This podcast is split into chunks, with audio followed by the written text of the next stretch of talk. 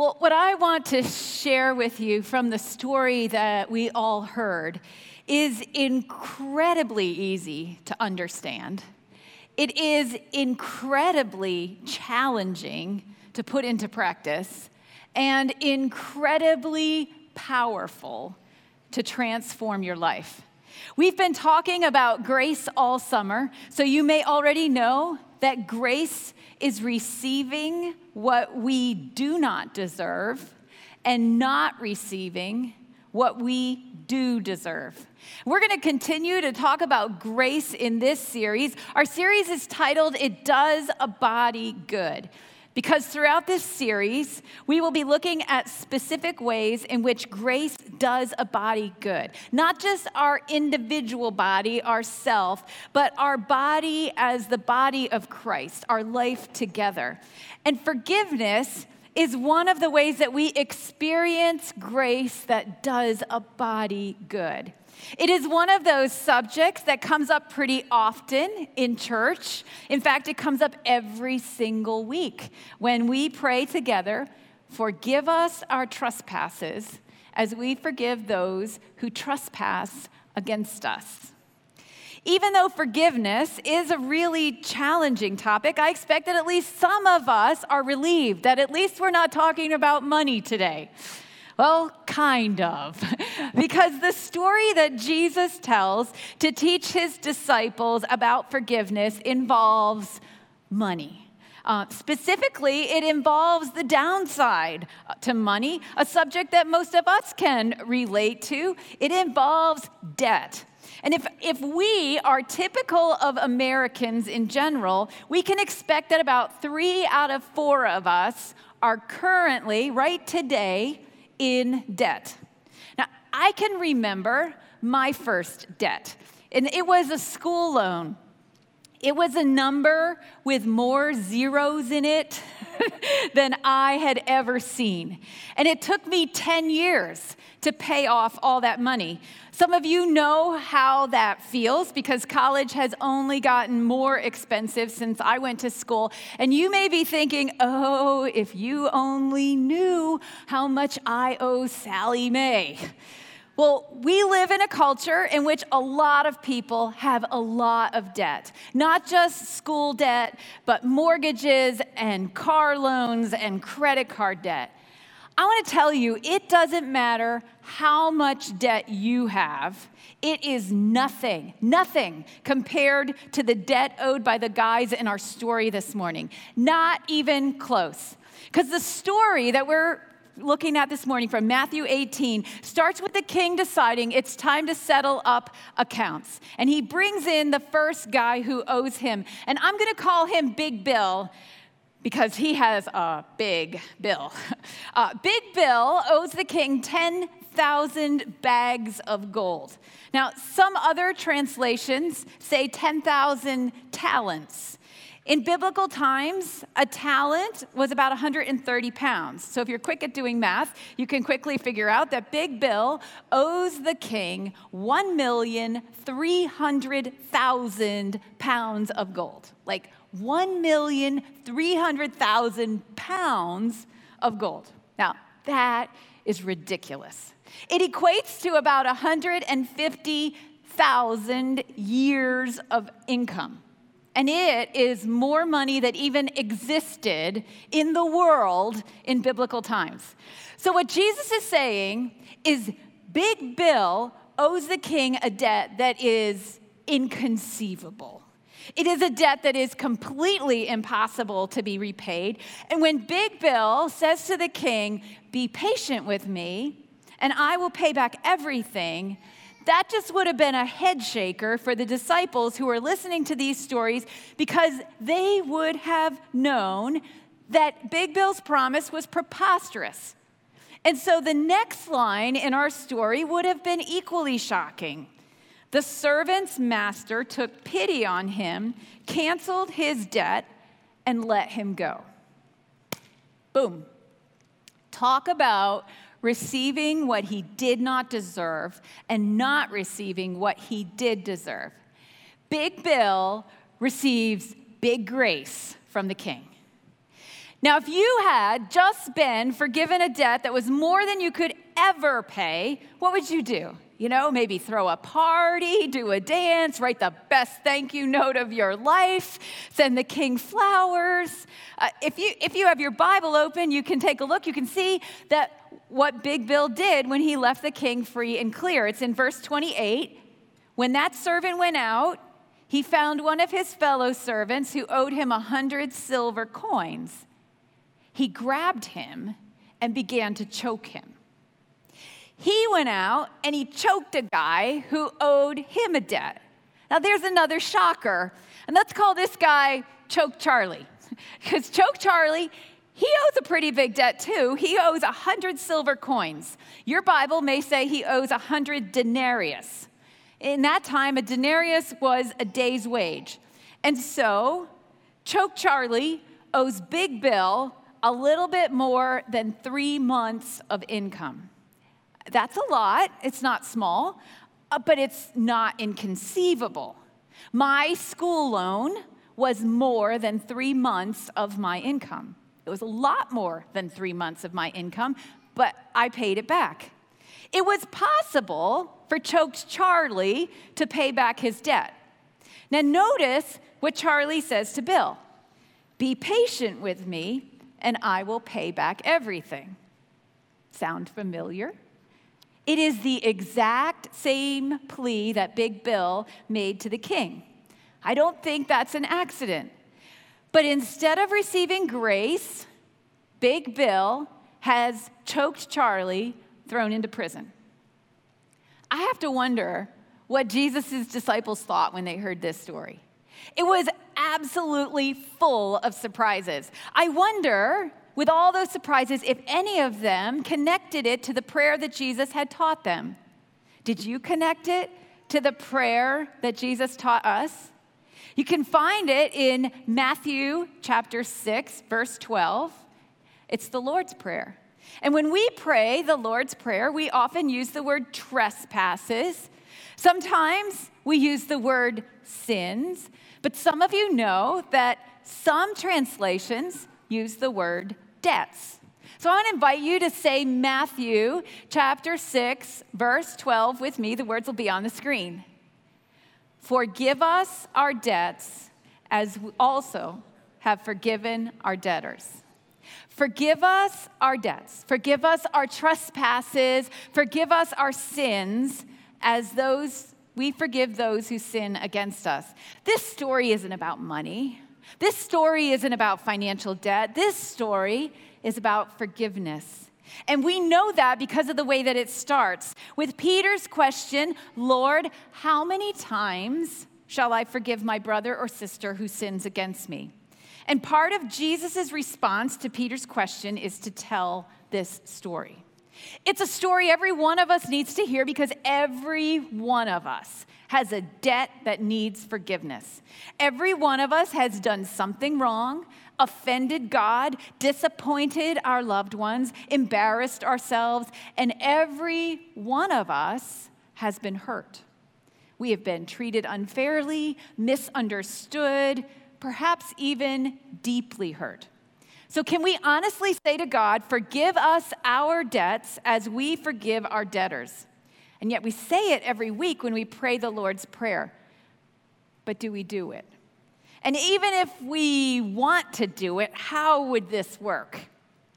Even right now, just talking about this, you might feel your blood pressure rising a little bit as you think about perhaps what you have done or what someone has done to you.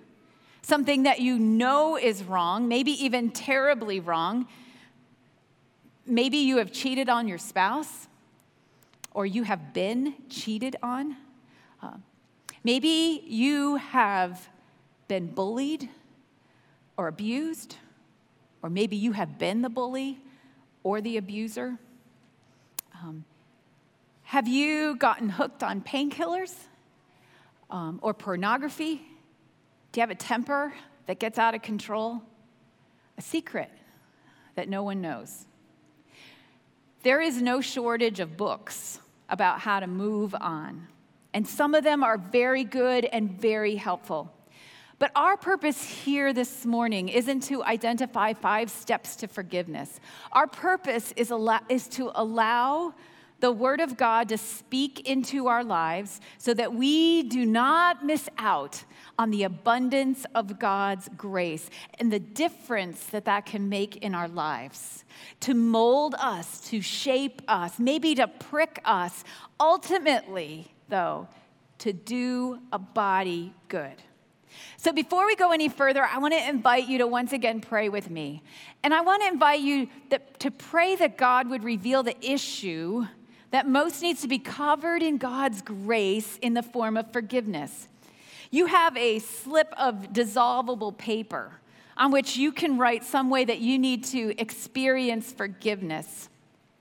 What do you need to write on that paper? Later in the worship service, you will be invited to bring it forward. But for right now, I just want to invite you to let God speak to you about what you need to write on the paper. Let God bring to mind the issue in your life that most needs the healing grace of forgiveness. So, will you pray with me? Gracious, loving, forgiving God. We pray that you would speak to each one of us personally. You know what needs to be forgiven. Some of us need to forgive ourselves because we are carrying around a boatload of guilt. Guilt that you died to remove from our shoulders. God, help us to better understand your forgiveness and to receive your abundant grace into our lives.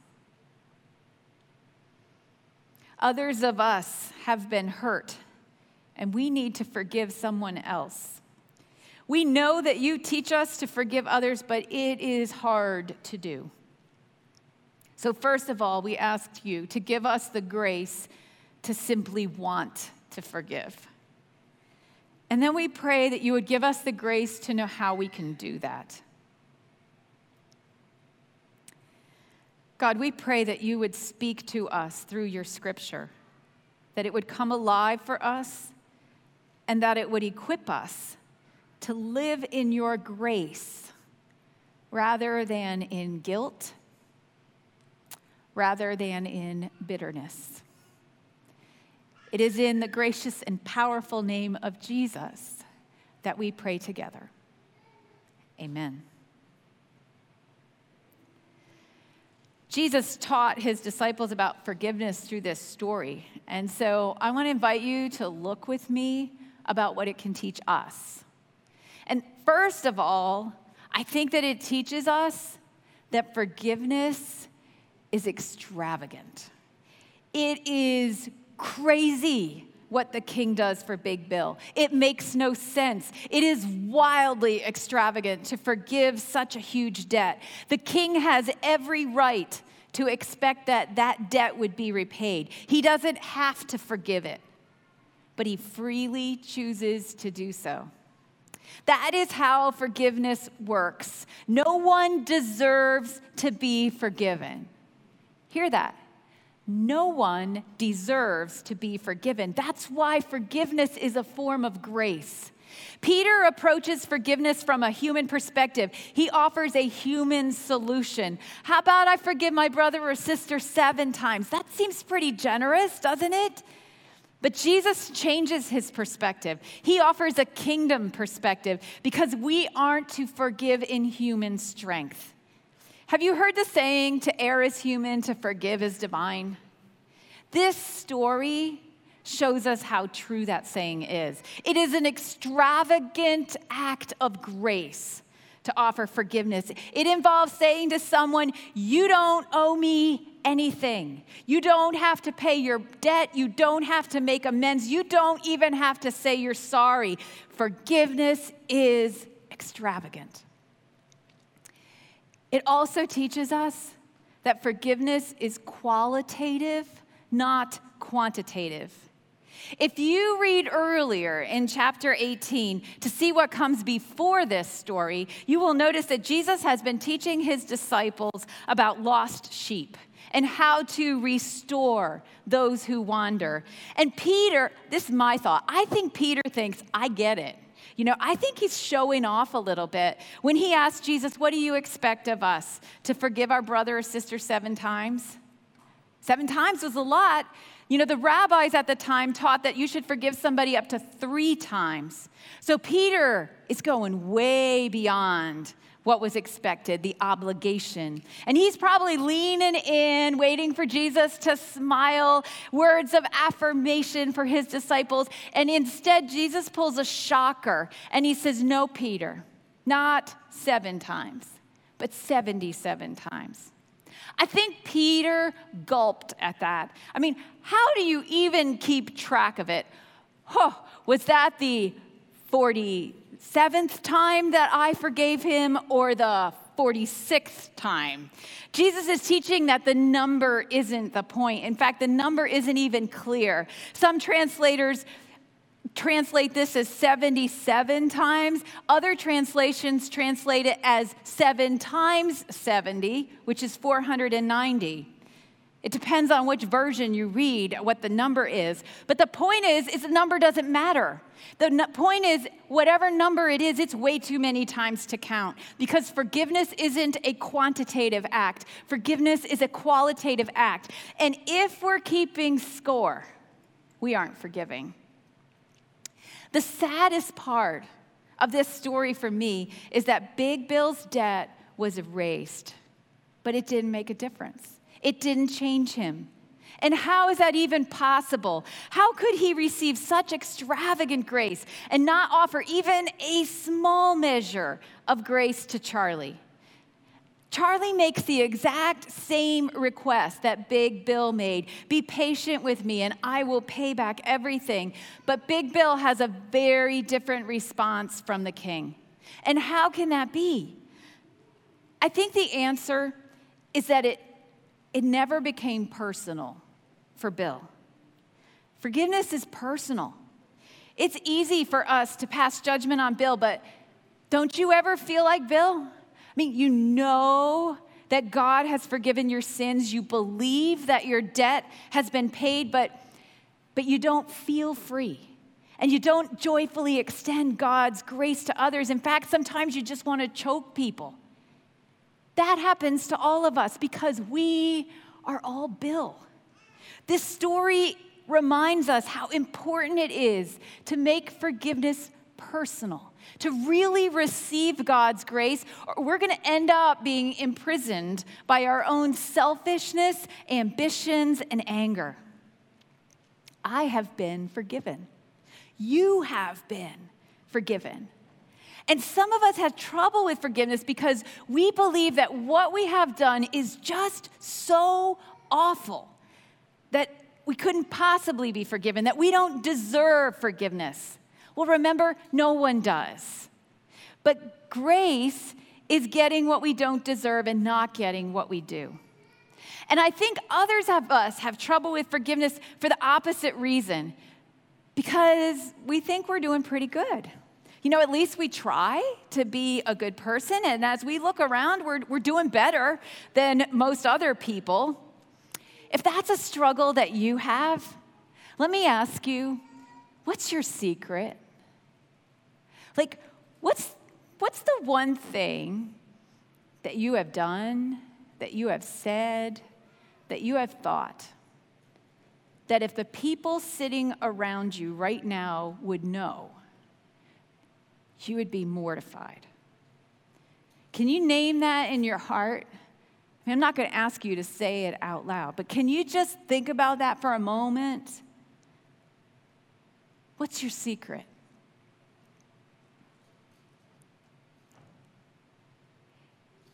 in the name of Jesus Christ, you are forgiven. Because of God's grace, you are forgiven. Do you believe that? That in the name of Jesus Christ, you, you are forgiven. All of us need that grace. And in a world where grace is in such short supply, the world needs forgiveness and grace offered to it. And once we receive God's grace, God expects us to offer it to others because forgiveness is reciprocal. Every week when we say the Lord's Prayer, we say that we do this. Again, will you say that with me? Matthew 6 12. Forgive us our debts as we also have forgiven our debtors. Every week we come to worship and we say, God, we have forgiven those who have sinned against us. Now forgive us our sins. And have you ever not said that part of the Lord's Prayer? I have.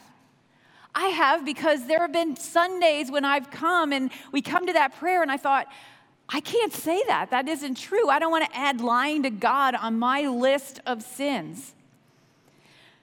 The story tells us is outrageous. Jesus' story is outrageous in so many ways. It is outrageous that Big Bill could be forgiven an inconceivable, unpayable debt, and then he could turn around and choke Charlie because he owes him. Charlie's debt was significant. Some of us have to forgive some pretty significant debts, but they are nothing compared to the debt that every single one of us owes to God. Forgiveness is serious and it's powerful. You knew that. I didn't need to tell you that. I think Jesus wants us to remember that forgiveness is not optional. At least, not if we want to live in God's abundant grace. Our unwillingness to forgive will have consequences. Consider how the story ends for verse 34. In anger, his master handed him over to the jailers to be tortured until he should pay back all he owed. And this is how my heavenly Father will treat each of you unless you forgive your brother or your sister from your heart. Big Bill was set free of his debt, but because he failed to forgive Charlie, he ended up not only in prison, but tortured. It's not a happy ending to this story. And some of us know how that feels to be imprisoned by hurt and to be tormented because we just can't forgive the person who has hurt us. No one really knows who said it, but there's a saying that not forgiving someone is like drinking poison and expecting the other person to die. When we refuse to forgive, the result is imprisonment and torture. I don't know what you need to write on your paper. I don't know if it's something that you need to be forgiven for, something you have done, but I know, I know that God wants to cancel your debt and set you free, abundantly free. And if you have received the grace of God and you know that your sins are forgiven, God wants you to offer that same forgiveness in abundant fashion. They don't need to deserve it, that's why it's grace. God wants you to offer forgiveness so that you will not be imprisoned and tortured anymore. And also, God wants you to offer forgiveness for the benefit of others because the world surely needs more grace. God wants to use you to make the world better and more beautiful by offering God's abundant grace. And you don't need to do it in your own strength. We forgive in God's strength, in God's abundant strength. So I want to invite you to say the Lord's Prayer with me. And the words will be on the screen because today we're going to use the words debt and debtors instead of trespasses. And if you aren't ready to say that segment of the prayer, you can drop out for that portion. But then later, when you come forward for communion, I invite you to bring your paper and to place it in the water, and it will dissolve. It will be no more. And it will be a reminder that God's grace makes forgiveness possible, that God's grace gets rid of the poison, that God's grace sets you free, and that God's grace does a body good. Will you pray with me, please?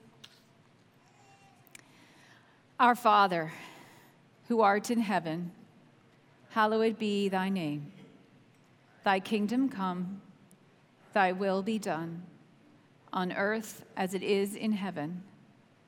Give us this day our daily bread, and forgive us our debts as we forgive our debtors. And lead us not into temptation, but deliver us from evil. For thine is the kingdom, and the power, and the glory forever. Amen.